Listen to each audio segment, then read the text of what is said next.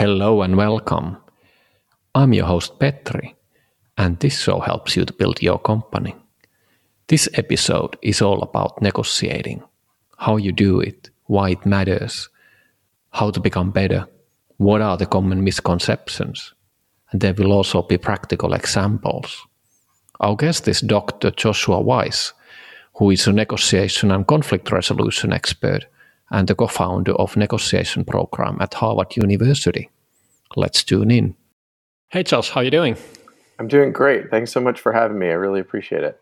Why should you not plan when you're doing negotiations? Well, you know, it seems a little counterintuitive uh, to think that way because most people want to plan. They want to have a clear sense of how do I go from A to B to C to get to my desired outcome. The problem in negotiation is that there it's rarely linear. Um, negotiation ebbs and flows. It goes down roads that we often don't see and can't really see coming until we're in the process. And so we actually use what, what we call the 80 20 rule. So there's about 80% of a negotiation that you can prepare for, uh, and about 20% that you can't, that you have to just react and respond to. So when you have a plan, um, it doesn't account for that 20%. And that's often where people get really confused. They get disoriented because their plan isn't going uh, in the way they imagined. And so they start to panic, they start to get nervous. So instead, better to approach negotiation from a contingency planning point of view, which means that you think about what your goal is, but then you think about three or four different avenues that can get you to the same goal what is actually negotiation if we start from the beginning? How often do we negotiate and, and when it's important? Or is it always as important? Are there we see in the movies and tv series there's all you know these hostage negotiations and mm-hmm. sort of high stake negotiations. Is that the only game in town or what's the what's sort of the magnitude and when should i care about uh, negotiating? That's an important question because i think a lot of people tend to not see themselves as negotiating much. But in fact, my view is that you're negotiating all the time. So, you know, at work, you negotiate with your boss, your coworkers, um, people you oversee.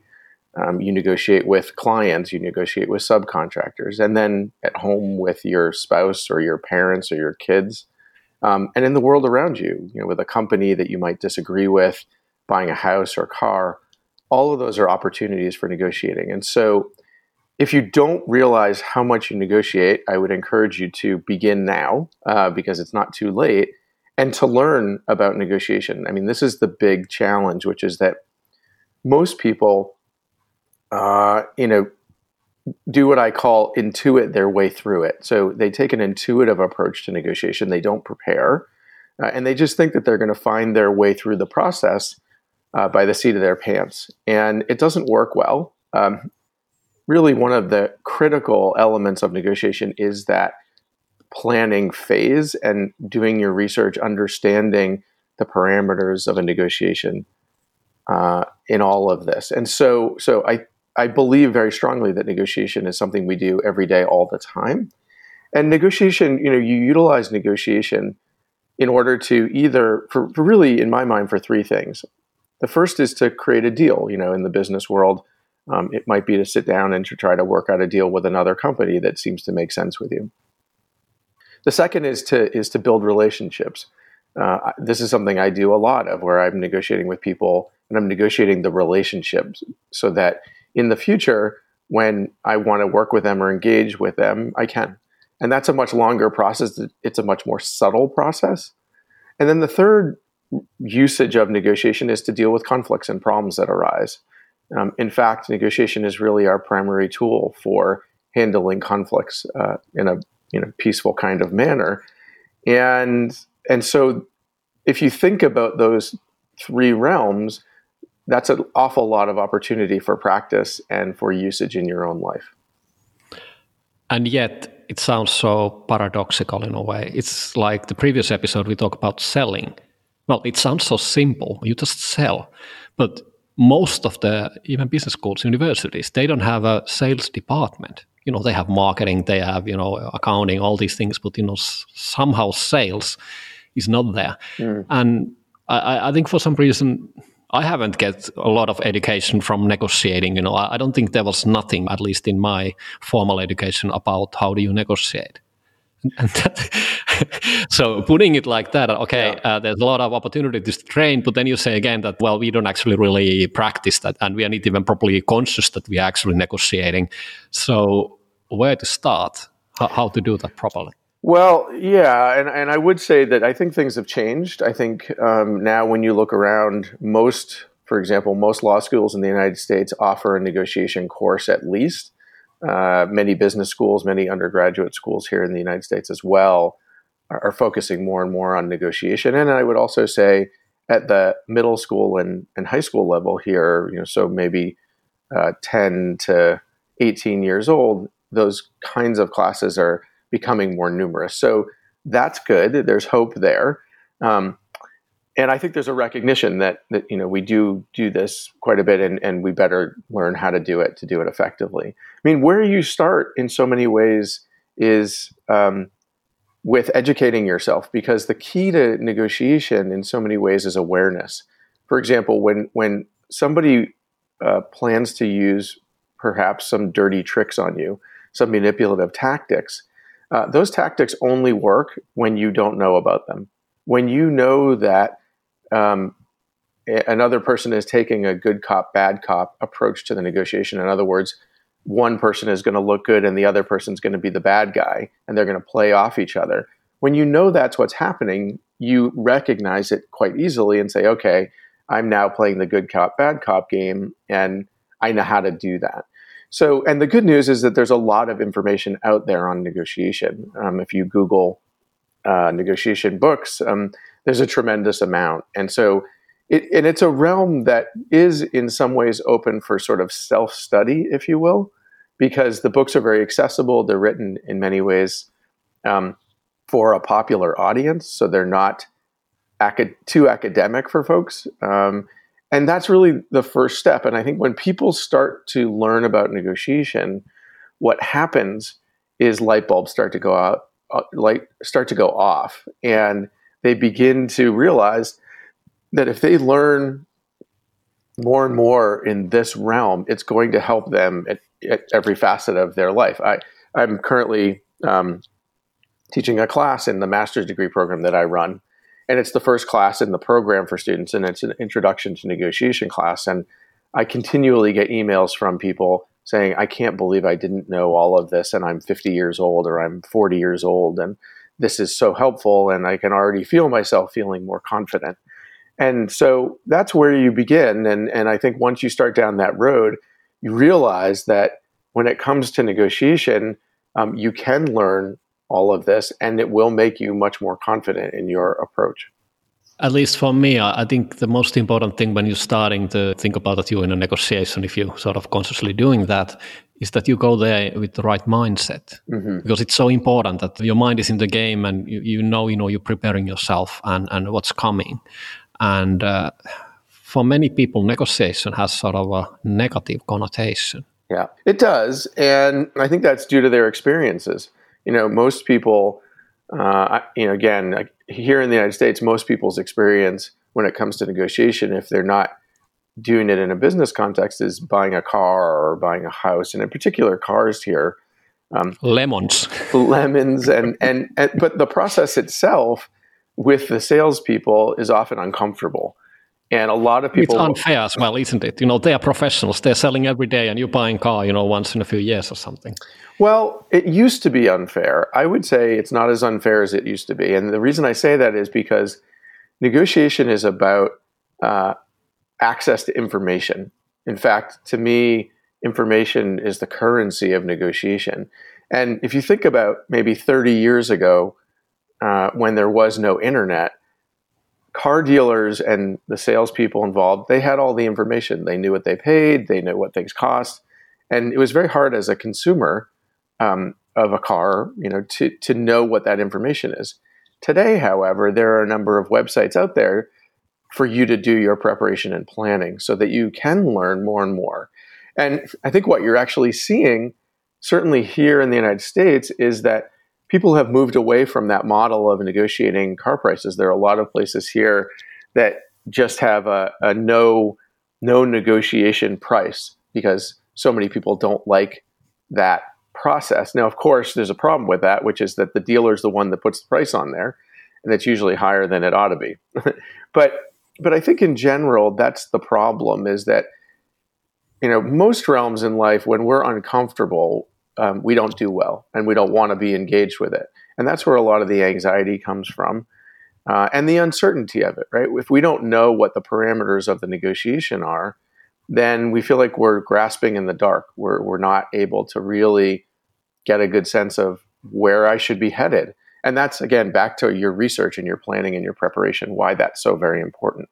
What are the biggest fallacies, the biggest mistakes you can do when you, when you start to negotiate? Well, there's a lot. And you, you reference one about mindset. You know, a lot of people come into negotiations, and, and the world tells us this. So it's somewhat natural and normal, I suppose but the world kind of tells us that there's going to be a winner and a loser. And, you know, the best negotiators that I work with and have worked with for many years know that's not true. You know, the majority of our negotiations are with the same people over and over again. Probably not when you're buying a car, but when you think about your negotiations at home, obviously they are. But even in a in a business context, you're tending to negotiate with the same people time and again. And so having a win lose mindset doesn't really help you. You know, if you're trying to negotiate with a client and maybe you squeeze a little bit more money out of them, but they walk away from the table feeling badly about it or realize after the fact that you took advantage of them, they're not going to be your client for very long.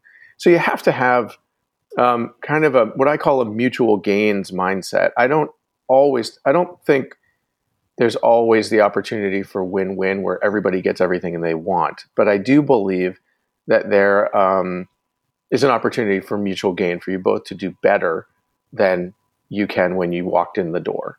So I think that's the first thing. Um, the second thing, can, yeah. can we pause just a sec here? Um, sure how can you set that? You know, if you're coming to the negotiations with someone, obviously maybe someone you know and you already know that they may uh, may not be in that mindset for whatever the reason.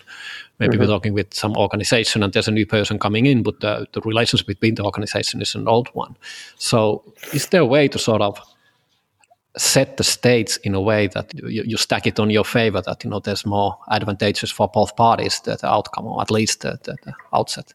Yeah, there there absolutely is. So I mean, the first thing is to is something that that I would call naming the game.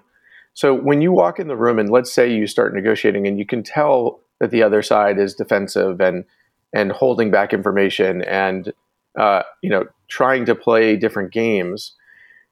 The one of the things that I try to do is simply say, look, you know, we can negotiate this way, um, where we both kind of hold back and pushback, et cetera. But I don't think that's going to help us over the learn over the long term.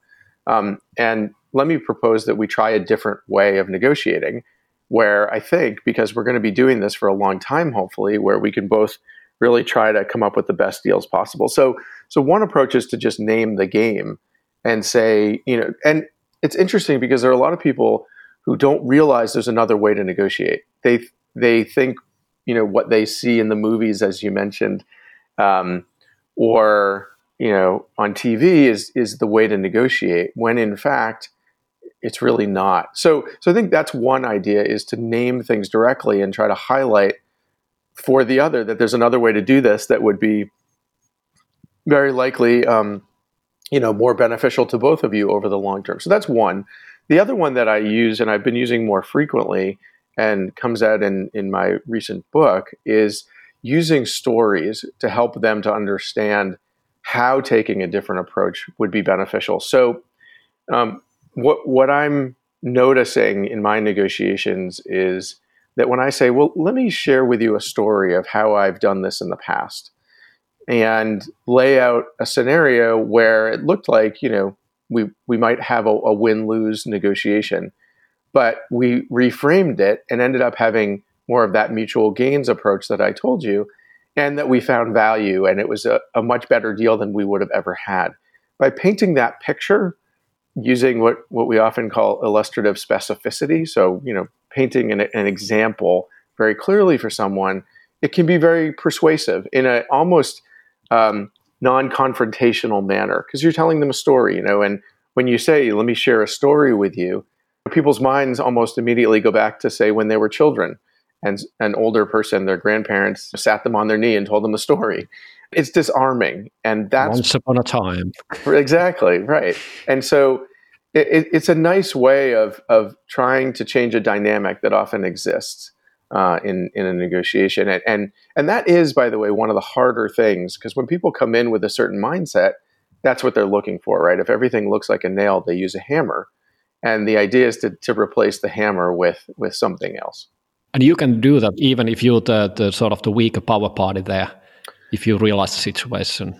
Yeah, and in fact, yeah, you absolutely can. And in fact, when you are the weaker power, one of the tools and tactics that we often talk about using is sort of framing the agenda and framing the negotiation the way you would like to, or at least trying to. Because people don't realize that the frame that you put on a negotiation is critically important, right? It's it's what you're going to talk about. So who gets to frame the negotiation and who gets to lay out the agenda matters greatly. So one piece of advice for people who don't have power in negotiation is try very hard uh, to to to sort of write up the agenda and frame things in a way that would help you. It's one of the tactics that you've got at your disposal to do that. And you mentioned, by the way, other mistakes. The other one that I, I wanted to make sure to mention is this notion of compromise. Uh, often people equate negotiation with compromise, which is another reason, by the way, that people don't like it because they look at it and they say, well, so I have to give something up in order to reach some kind of an agreement, um, but I don't want to give something up because it's really important to me. That's not effective negotiation. To me, negotiation is about creativity and problem solving. And you can always compromise later at the very end. It should be sort of the last stop on the train, not the first one. What you ought to be doing is thinking, I'm going to go into this negotiation and I'm going to try to get the other person to think in a creative way with me and to problem solve. And to think you and I, as negotiators, have a negotiation problem in front of us. How do we solve it? How do we create the best deal possible? How do we manage this conflict?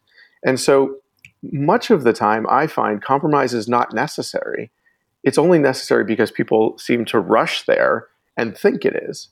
And so I would really encourage folks to hit the pause button on compromising and instead think more about about being creative and problem solving and um, taking that orientation toward your negotiations. So you're saying that actually they sort of skip the process because it's probably painful and they don't want to be in that position and, and they start to compromise before uh, you actually beforehand you should actually talk about more like uh, okay what are we doing here? What is the big picture? You know why we here? You know what's the value for both parties? Sort of set the objectives and see that we are in a bigger frame in the same and everybody understands what, is this really about and when we when we understand the values and the dynamics there then later it's easier to go to the compromising or if you need to do or some kind of uh, trading yeah, that, that that's exactly it. And and people compromise typically for for two reasons. One is that they a lot of people, as you mentioned, have anxiety about the negotiation process, and so they don't want to lose a deal, or they don't want to. Uh, if the other person is putting pressure on them, they'd rather just compromise and get something. Um, but the other is, as you mentioned, when a difficult issue comes up in a negotiation, people often say, "Well, let's just split the difference and move on." And the problem with splitting the difference and moving on is you don't really know what's important to, to the other side. You haven't explored in the way that you just talked about of what do you value? What really matters to you here? Because what matters to you is how you create better deals.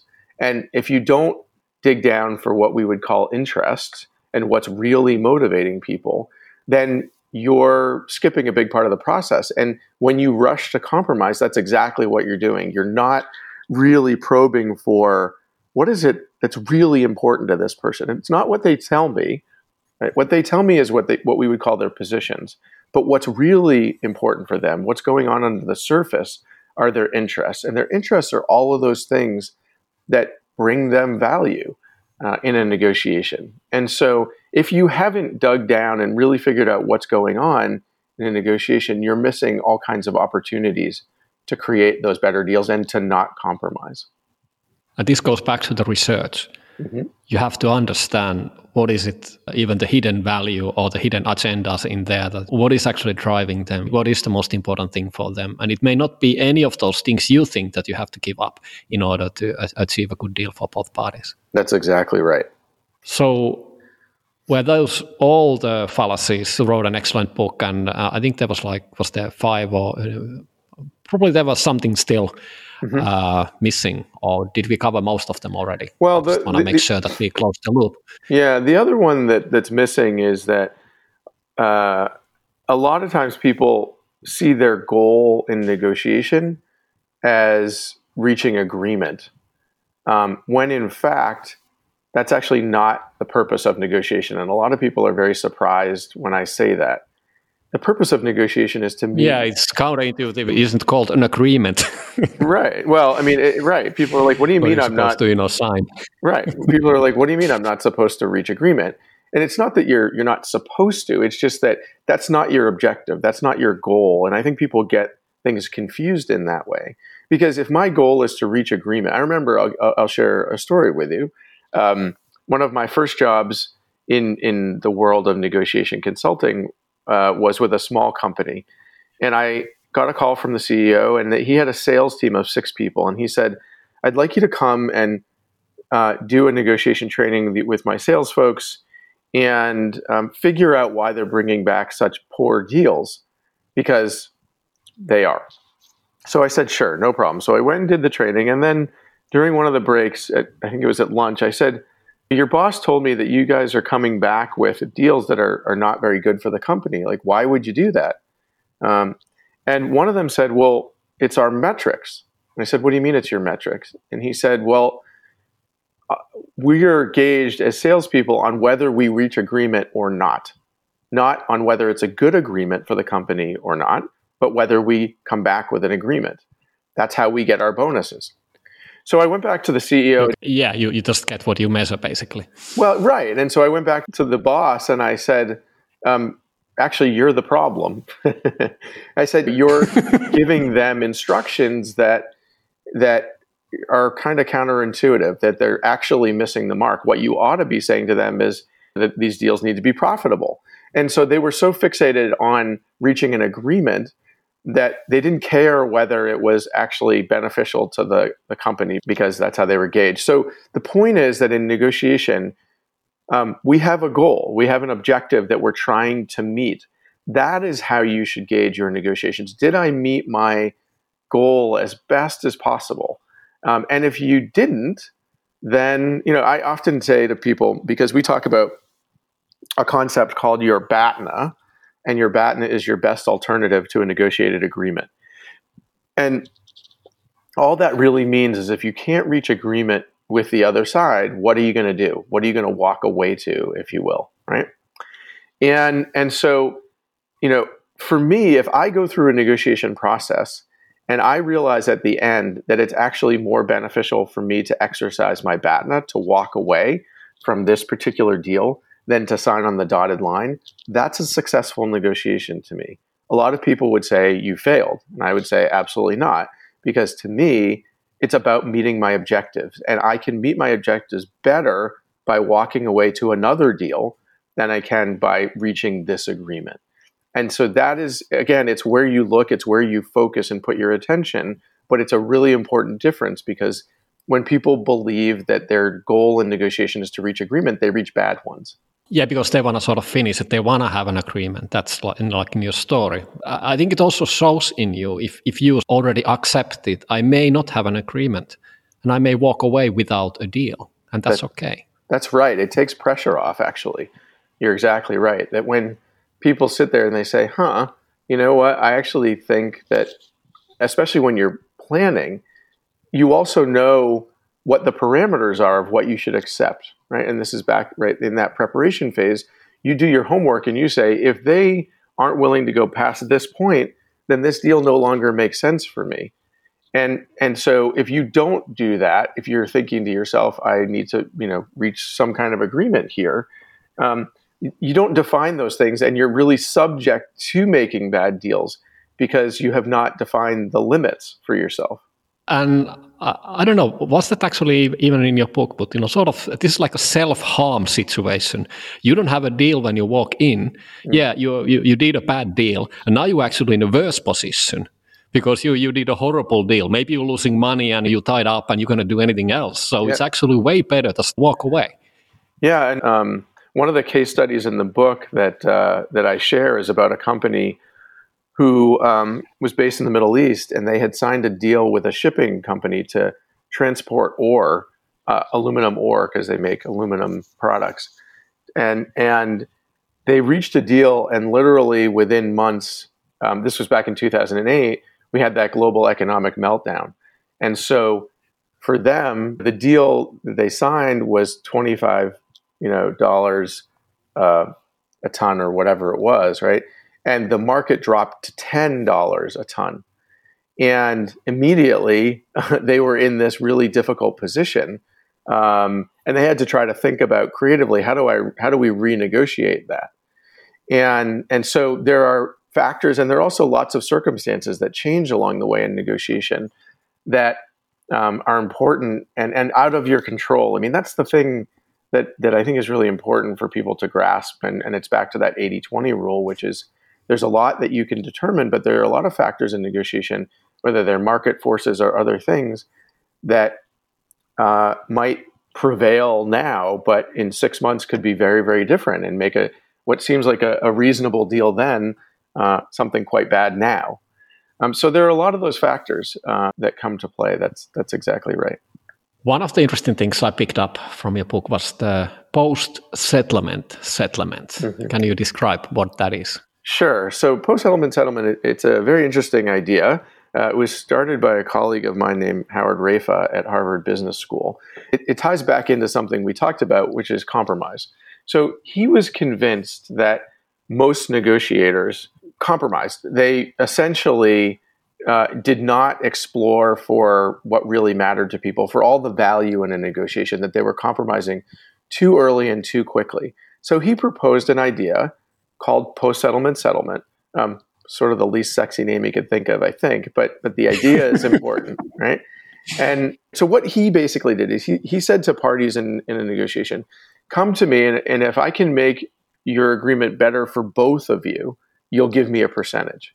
Not just one or the other, but for both of you.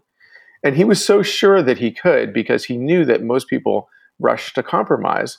Um, that that he he essentially did about 300 cases over the course of a, a few year period. And in 90% of those cases, he was able to find value for people. And it's a simple question that he encourages people to ask, which is when you believe you've reached agreement, hit the pause button and say to the other negotiator, hey, would you be willing to look at our agreement and see if we can't make it better for both of us? Are there things that we didn't include before we sign on the dotted line? Are there things that we didn't include that we could include that would have value for you and for me.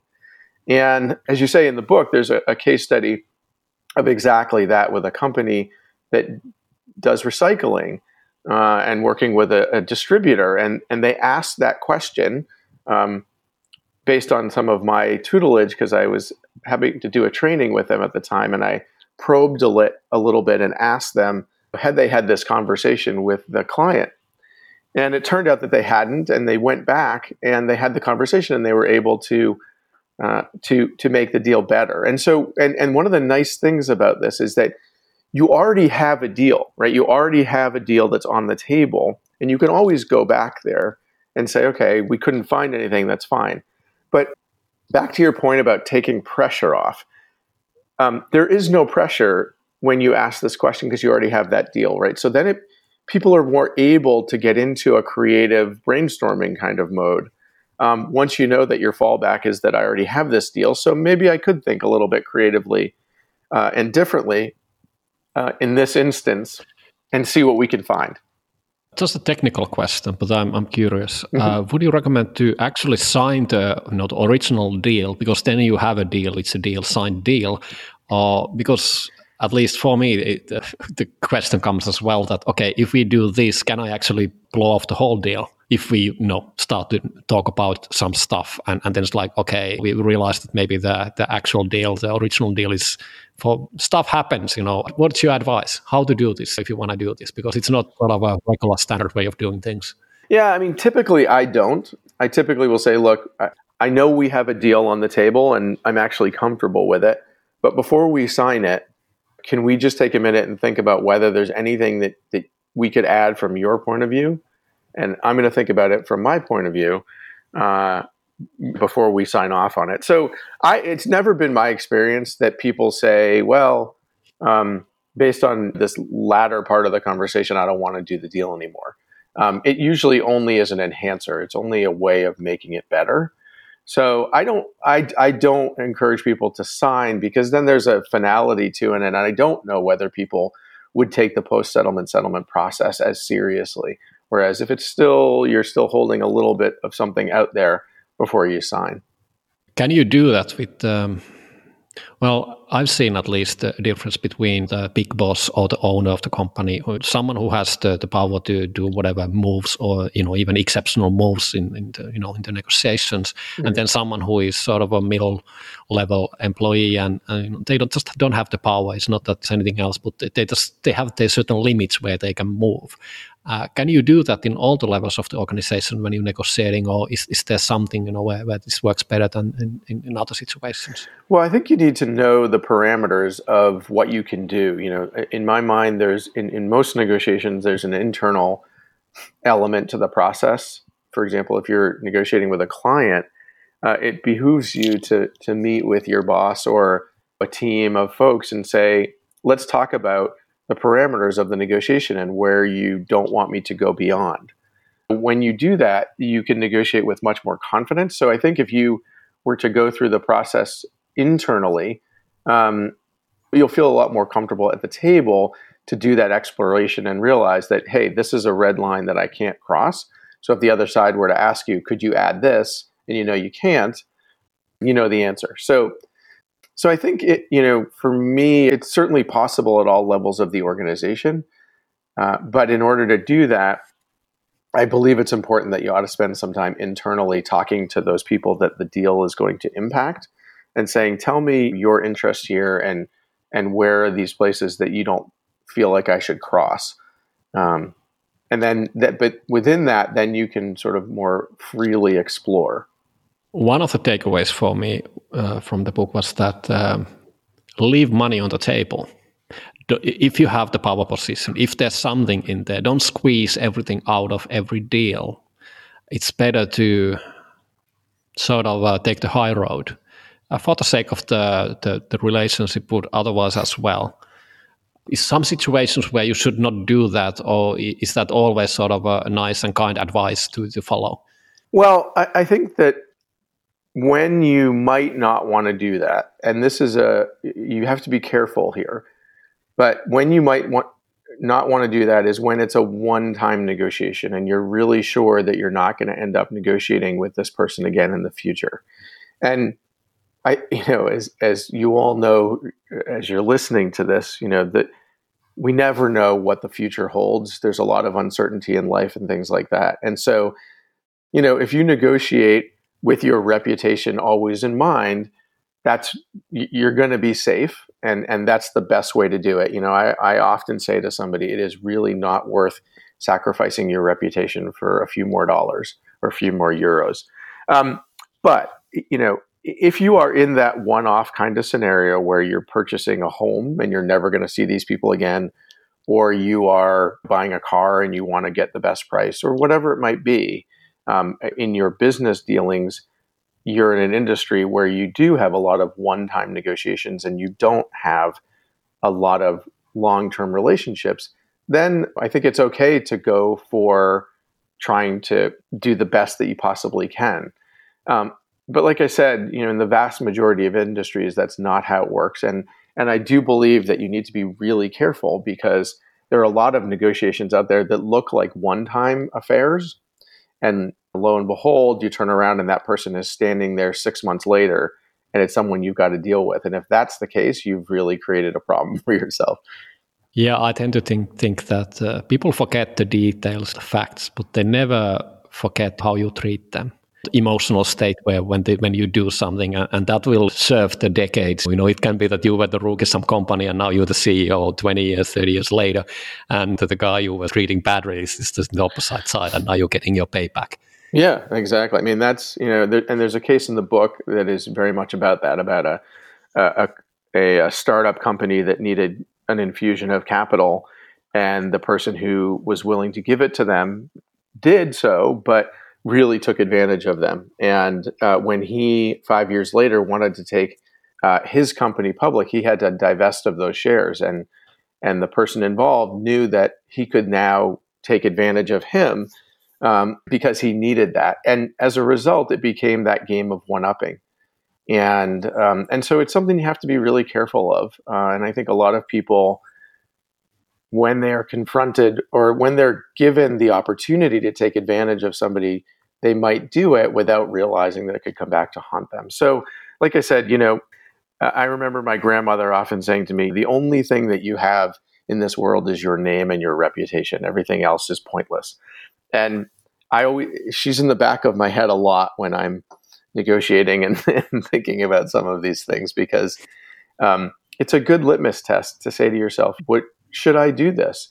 Uh, and, is it the right thing to do, et cetera? And, and I will tell you that from my point of view and all the negotiations that I've been involved in, I've done far better by leaving money on the table, treating the other side um, in a manner where I know they have a goal as well. I mean, that's the thing about negotiation is it's an interdependent process.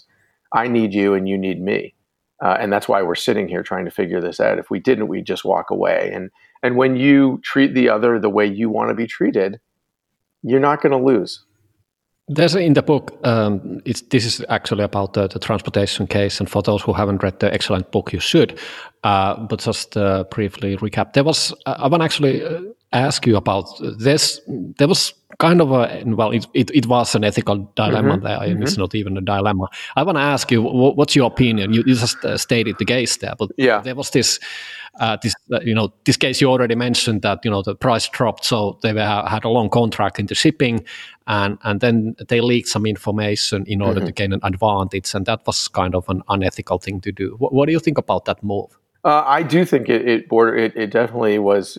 I was going to say borderlines on unethical, but I think it was unethical. uh, I think. Yeah, was, I think it was just, you know clearly hundred percent unethical. Yeah, at least in my books. You know? Yeah. I, so so basically, you know, they had b- become privy to. They did a, a, a uh, forensic accounting analysis of the situation, and they found that there was a consultant that might have done some things illegally. And so they put that out to the press in the country where the shipping company was based. And um, and and it put pressure on them because this the country where where you know the, the shipping company was based had a very strong moral and ethical culture. And they didn't they certainly being seen in that way was not a good thing. And so so i i do believe that um, you have to be very careful with something like that. I mean that was a very dangerous thing to do.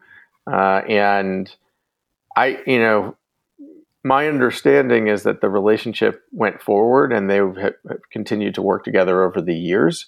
I think perhaps on both sides there was there was uh, some aspects of some of that, and and so um, you know, but I think in that scenario, it, it was a very uh, questionable action that did change the dynamics pretty dramatically, but it was absolutely questionable and could easily have come back to hunt them. I mean, they could have easily pulled the plug on the whole deal and said, if you're going to um, act and engage in, in the, with those kinds of tactics, we're not doing business with you. And and I wouldn't be surprised if uh, if other companies would have taken that approach. Yeah, at least in my case, I would ask that if I would ever do business with them, when they're going to do it to me. Yeah. If they've been done it once, that can happen another time. I'm not sure that I want to be dealing with these type of people then. So yeah, and that's what and that's the prevailing attitude that that happens when you when you have something like this transpire some questionable questionable behavior. I've been having my share of negotiations, um, mainly in the well, a lot of different negotiations, but usually in business and in the startup field as well. Mm-hmm. Um, I remember one particular case where I was negotiating a deal, a VC deal that was a Series A deal, so there's some millions involved already, and uh, I was negotiating with the main partner in the VC company. And then when we were supposed to draw the contract and go to the contract negotiations, and that was that was really weird, and I never seen that before. And afterwards, uh, this happened in Finland. Uh, the general partner of that VC company mm. say that okay, now the negotiating uh, negotiating party, the one who is actually representing the fund, the actual fund, the, the uh, they were just obviously the general partners uh, managing the, the fund, but you know the actual fund where the money is coming from, which is just a legal entity, is represented by a a, a attorneys at law uh, local company, uh-huh. and what happened was that um, I already agreed all the you know the important terms and everything but then comes the lawyer, mm. and this general partner is nowhere anymore. And basically, whatever we agreed upon didn't apply anymore. Mm. And and GP was just like playing the game that okay, well now you negotiate with the lawyer and, and you know everything is on the table again. Mm-hmm. What should you do in that situation? Well, you should begin by asking yourself whether you want to continue with that negotiation. Indeed, uh, right? but if you cannot walk away, you sure. you already drained out of funds, and you know it's going too long, and it's, it's like that. Okay, other option is basically fold the company. How do you turn it around? Yeah, so so I think first of all, recognize what's going on is the first thing because they what what I think they were probably doing is, you know, trying to determine. It was a good bad cop type of thing. It was conscious act to do that yeah. way because they had the power. They were just using their power. Yeah. And thinking about from the lawyer's perspective, painting the picture. Uh, they do it by billable hours. They're representing the fund. They're squeezing everything out of it. They don't need to, you know, I, I never see that lawyer again. Mm-hmm. I have to deal only with the general partner yeah. later on. Yeah, yeah. So obviously it was not the smartest move from his side either, but that was sort of the setting. Well, and he probably got that advice that if you go in and, and get some of the parameters down, we'll come we'll come in and we'll be able to improve things for you, right? We'll we'll drop the hammer on them and and take that approach. So you're right, and and so you have to recognize exactly what you said. You recognize what it is, which is a good cop, bad cop thing, um, and it's also you know there's a um, when you create a sense of commitment in a negotiation, right? Like that you and they have agreed people tend to not want to walk walk away from that. They tend to feel like okay like we've uh, we've committed to this so we need to see it through. So there's a psychological dimension that they're also picking up on which is creating this sense of commitment in you to not walk away from the process and then taking a harder line with you and hoping that that will stick. So i mean for me i guess what i would uh, i would have done one of two things. I would have said look i need to go back to the C to the CEO or the person that I spoke to and discuss this. Like I'm not talking about this with you as the lawyer. Um, so I would have. Uh, they refused to do that. Well, so again, um, that would be a red flag. it is. I'm, I'm, saying this is not an optimal way of doing this thing, but it was like, okay, do we yeah. call the company? We already do, and I think that was a tactic as well. They just wanted to wear us down. Yeah, well, and, and there's a lot of that. And, and again, back to popular conceptions of, of negotiation. I remember one time I was uh, meeting with a union representative uh, of car uh, auto workers um, union. And he said, We definitely ascribe to the idea that the first person who has to get up to go to the bathroom loses the negotiation. And, you know, I thought, well, okay. I mean, I, you know, I don't really know why, but okay. I guess if you really needed that negotiation, what I would have said is to the lawyer, look, if you're going to open up this whole deal that that I thought we had already agreed to, there are some parameters that we would like to focus in on that we're not really happy about. So what I think I would have done is sent the signal that look, I want to go back and talk to this other guy. If you're not, you know, comfortable with me doing that, then um, you need to understand that if you guys want to open up the conversation again from where I thought we were, um, that there are going to be some changes on our end too. And it's not going to be us just going along with whatever you say. So I think I would also send that signal to them that if you want to play this game, okay, but the game's going to cut both ways. And again, it, you know, it's not going to end well for anybody. But but I think that because of the tactic that they're using, I think it's really important to send a signal that you know what people are doing. Because a lot of times yeah. people think they're being very savvy and very clever about using a good cop, bad mm-hmm. cop thing, right? And you need to say to them, um, actually, I'm very clear, clear eyed about what's happening here. And you need to understand that if you guys, like I said, if you want to open things back up, then we want to renegotiate these clauses because they weren't as good as we wanted on our end. Yeah, so uh, just uh, thinking it now, I would probably be in the same situation again, or in, in that situation. I would say that, okay, I understand that we're starting from the scratch again. Mm-hmm. What we discussed before doesn't apply. With, uh, this is, you are actually the person now who has the decision making power. The other guy was just, I don't know, practice run. yeah, exactly. that was good fun. Now we'll get down to business. Yeah, yeah, it's good that we can now close this quickly because we have the decision makers on the table. right. And by the way, that's an important point, and, and it's an important tactic that people utilize, which is, and it's something to clarify early on in your negotiations, is to say to the other side, if it's unclear, do you have the decision making authority here? Because a lot of times we assume, because we're sitting with them, that they do.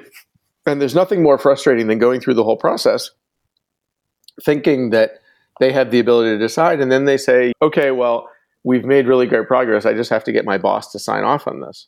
And you're like, wait a minute, what? I thought you could decide. So uh, it, it's an important point, actually, in terms of process. When you when you begin a negotiation, that you want to ask that question uh, to see what happens.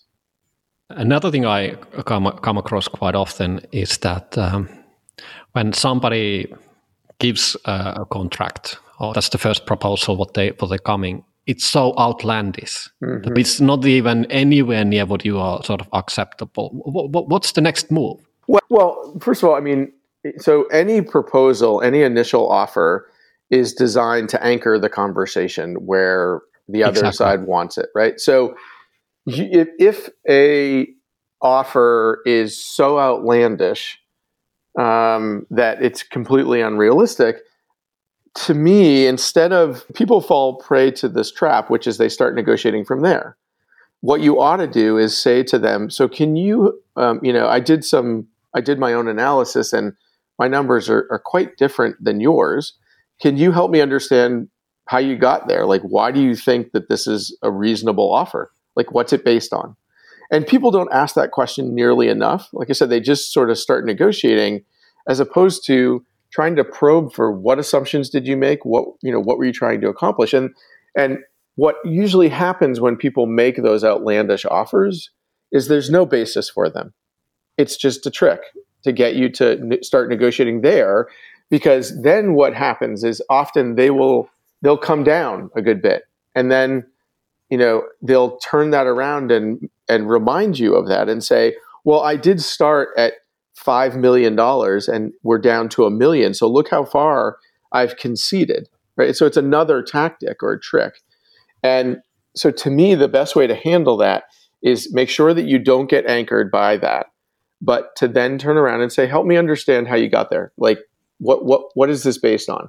Because, you know, people can give all kinds of outlandish offers for things. Um, but there has to be some justification. There has to be some reason for those offers. And and so I think that's where you want to go is uh, saying to the other, paint a picture for me about why this is reasonable. Why should I say yes to this? Um, and usually they can't. That's the thing. One of the difficult things is that if, if the deal is a bit bigger, it's, it's an important deal. You negotiating with uh, important people as well, and mm-hmm. then comes the, the lawyer, the in-house lawyer, or the legal department who is sort of drawing the contract, mm-hmm. and uh, not just once, but a few times as well. This happened that uh, we made some modifications, adjustment to the you know the terms, the, the nitty gritty details, but important ones. And the lawyer from their side comes back, and well, it appears that uh, our business partner the, from the other side uh, he is not involved in the process, and. Uh, those modifications, those comments, those things we wanted to change, they are just completely omitted and they just do new ones. Mm. Uh, you see the power game there. That you know, uh, just giving a bit of a uh, reason of doubt as well, the benefit of doubt in a, in, in a way that maybe the, the business people were not involved and they just let it the, the legal people to run, you know, the negotiations there, the details. But what should you do? Well, you have to be careful because every action that you take in negotiation sends a signal and sort of sets a precedent. So if you were to just let that happen, um, the other side knows that they can kind of manipulate things a bit. If you were to call it out and say, you know, what happened to these clauses that were here that we wanted to discuss or whatever it might be. So recognize that in negotiation, you know, if your actions send a signal to the other side, positive or, or negative. It's funny because I do a lot of work with an engineering consulting group, and they're often confronted with um, they work on very big like government projects at the at the national level and at the state level here. And a lot of times they'll have the clients who would be the federal state government come back to them and say, "Hey, we need to add this, this, and this uh, into the scope, and we don't want to pay you for it." So you know it's fifty thousand dollars worth of work, or it's ten thousand dollars worth of work that's not included in the contract. Can you just do it, right? And a lot of times they would say to me, look, we're working on a $5 million project. We should just, if it's $10,000, we should just do it. And I say, I get it. Yes, it, it should be a business decision. But when you make that decision, you need to understand that you've just sent the signal to the other side that things that are not in the contract are okay and that they may very well come back again and ask you for more things because you just said yes to something else. I mean, one way to handle that, and one of the things that I've said to these folks is look, uh, if you're going to do that, you need to be really clear with them that you're willing to do this once and you're not setting a precedent about this kind of an action. In negotiation, it's really important to, in my mind, be excessively clear in your communications. I know that sounds like an oxymoron, but but it's really important that um, because communication should have really been called miscommunication because it's rare that you really understand what it is that I've told you. And so if I'm not explicitly spelling out to you that, hey, we're willing to absorb this $10,000 cost for the sake of the relationship, but we're not doing it again. So don't ask. Right? Something like that. It has to be really clear if you're going to go down that road. Yeah, is it even enough? Should you even just ask that, say that, okay, okay, if I absorb this thing, I want something from you as well? You, you generally, and I mean, what I often say to the the consulting firm is your first response to them should be, um, well, let's drop an, a, an addendum to the agreement, and what's the scope, etc. Right. So you should absolutely start there, um, and yeah, I mean, you, you know, you, should definitely ask if something is outside the scope of what you're talking about. Um, it's always important to say, well, is there some kind of back and forth here? You know, we're willing to do it, but it's not part of this contract. So, what can you guys do for us? Um, if and you know, it's interesting because if the other negotiator, let's just imagine that you happen to know them, and they say, "Listen, can you just do this for me? You know, we're good friends and things like that, and and I'll figure out how to do this something for you later or whatever.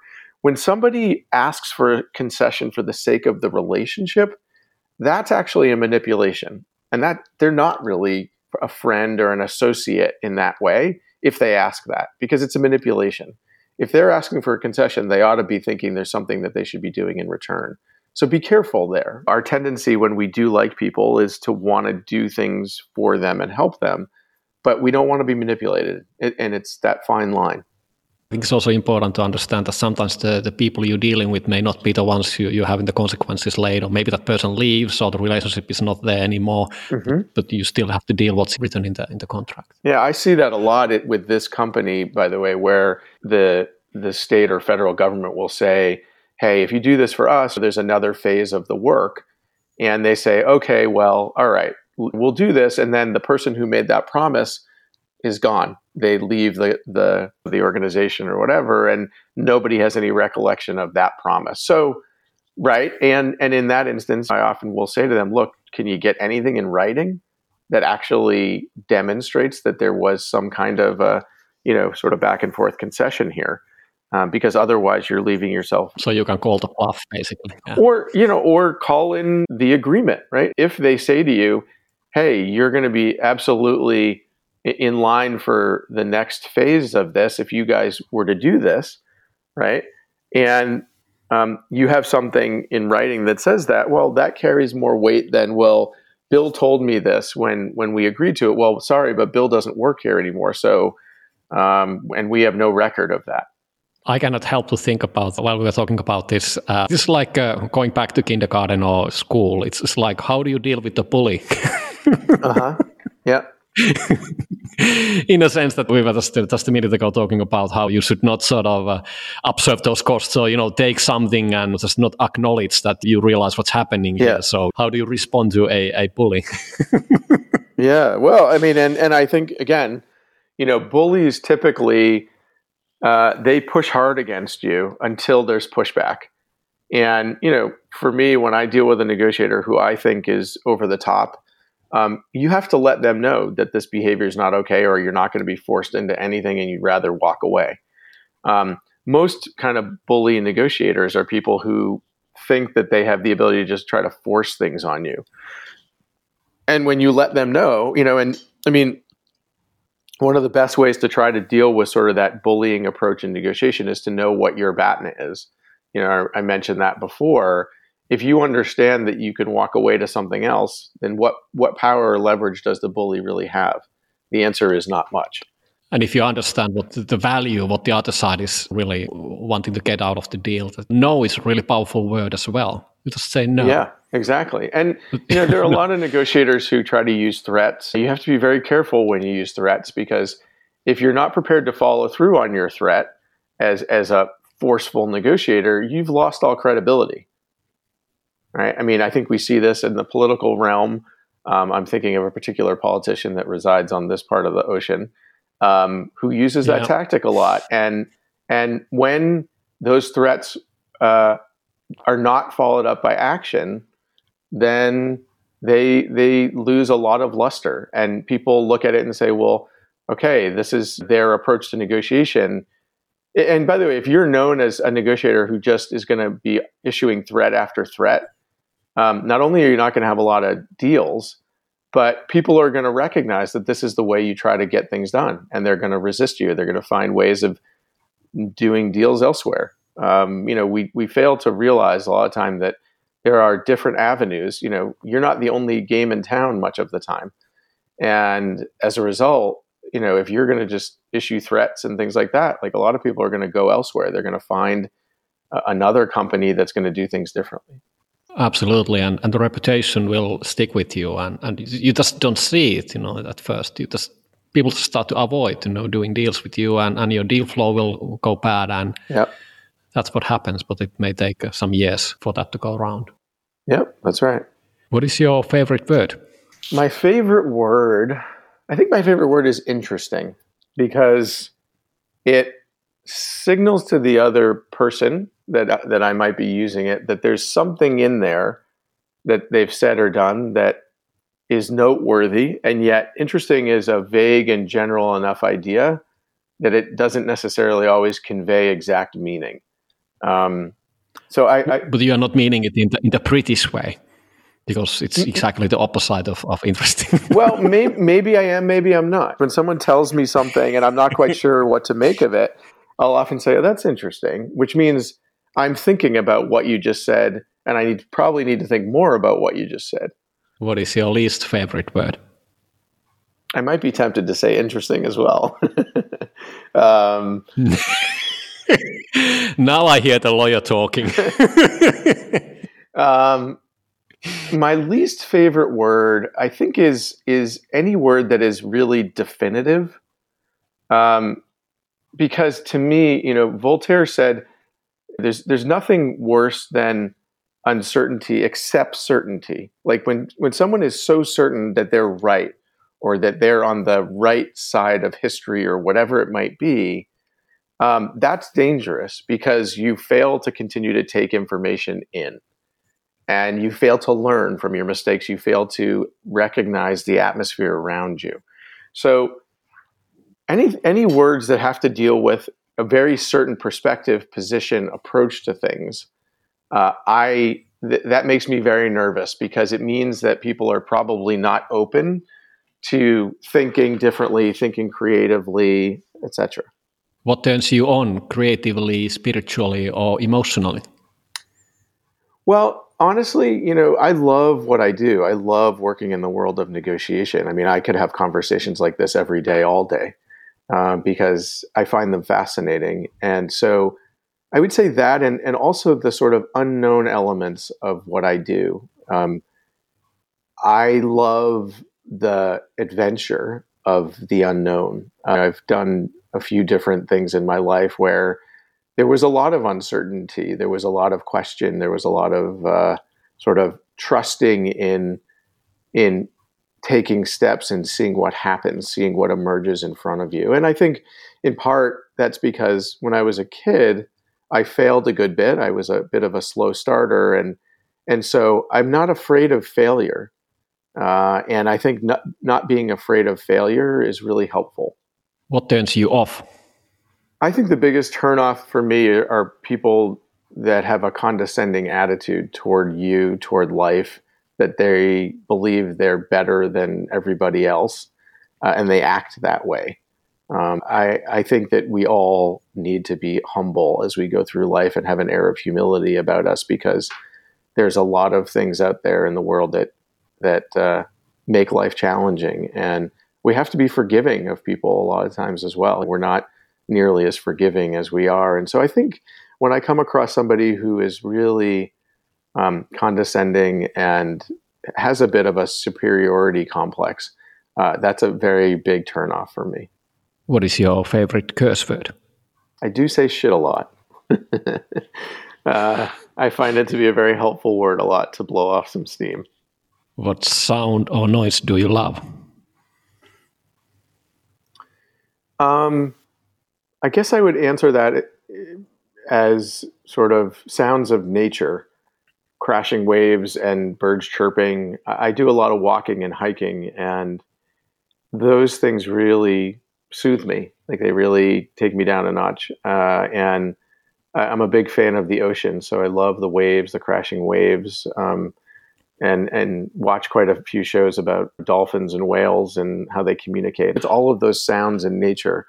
Uh, we live in an area that's right along a, a bird migration route where Canada geese fly north and south, and so when I'm walking and I hear them honking away, like those things are very soothing to me. What sound or noise do you hate? I don't like whining and complaining.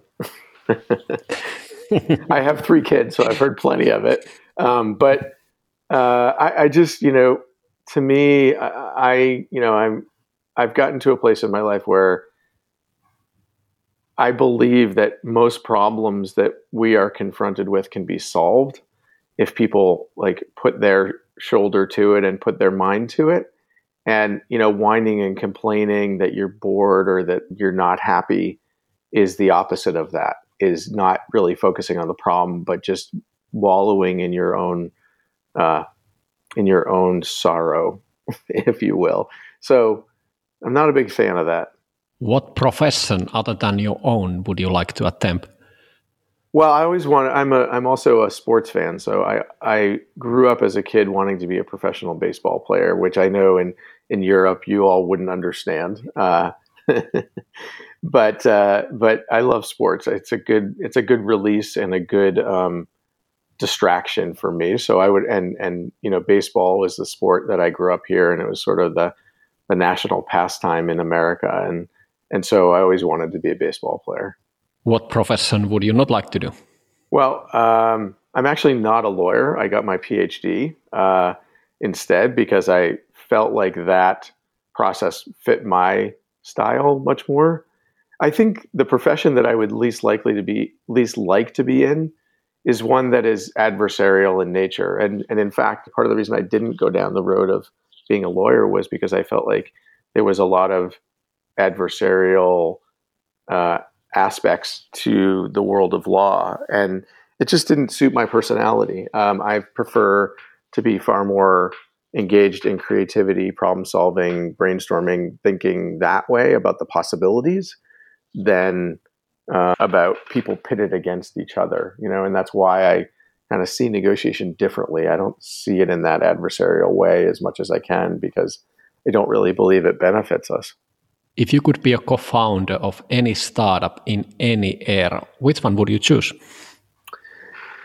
You know, this is an interesting question, um, and I and I thought about it, and I thought probably Apple, uh, mostly because I, I, thought, and I still think that there was so much interesting creativity that went on in in the Steve Jobs' garage uh, about what the world could look like, and about how technology could aid in that process of moving humanity forward. But I think it was because of the creativity aspect of it and the process that that they brought to the table that I thought was so fascinating.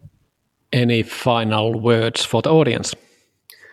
Um, only that I would encourage you to embrace negotiation. It's something that I think a lot of people have run away from and not run toward. It's it's a little bit like the the old Chinese finger trap, where you put your finger in each end, and when you pull away, it gets tighter. But when you come together, it, it loosens. And I think when people come toward negotiation, when they embrace it, when they understand its value and its power and how it can really help you in your life, um, then I think you get in almost entranced by it. Like it becomes a fascinating process of how you live your life, how you deal with problems and conflicts and situations. And so I would encourage people to try to see negotiation more along the lines of what we've discussed today than um, than what they might know, and maybe just to try to learn negotiation anew. Go out and pick up one of the books um, that's out there on negotiation. It could be mine, it could be others. Uh, and, and, can you name a few books, good ones? Sure. Well, I mean, and and mine is the book of real world negotiations. But um, you know, if people really want to change their perception on negotiation, I would have them start by reading the book called "Getting to Yes." uh, negotiating agreement without giving in that was written by Fisher and Ury in 1981 and is still in the bestseller list and really transformed the world of negotiation. Um, there's another book called Never Split the Difference by Christopher Voss, which is also good. Uh, there's a book called Negotiating the Impossible by Deepak Malhotra. Uh, and um, there's a book called The Art of Negotiation by Michael Wheeler, who talks about um, how the essence of negotiation is is really being able to think uh, on your feet and being adaptable. And as a result, he encourages people to learn the skills of improv uh, as a core skill set. So those are four or five. Um, there's also a really good one called Negotiating Rationally by a friend, my friend Mark Young, but another one called Beyond Reason by Roger Fisher and Daniel Shapiro about the role of emotions in negotiation. And this is a place where a lot of people struggle, uh, which is in managing the emotional side of negotiations. And so they offer up some ideas about how to do that uh, more effectively. Thanks, Josh. That was, it was so fun to talk with you. I could, you know, do this, uh, like you say, the whole day long. I thank you so much for having uh, you in my show and good luck with all your negotiations. Yeah, thank you. I really appreciate you, you having me on and taking the time to do it and, and all your great questions as well. Hopefully, you enjoyed. Thanks for listening. Until next time.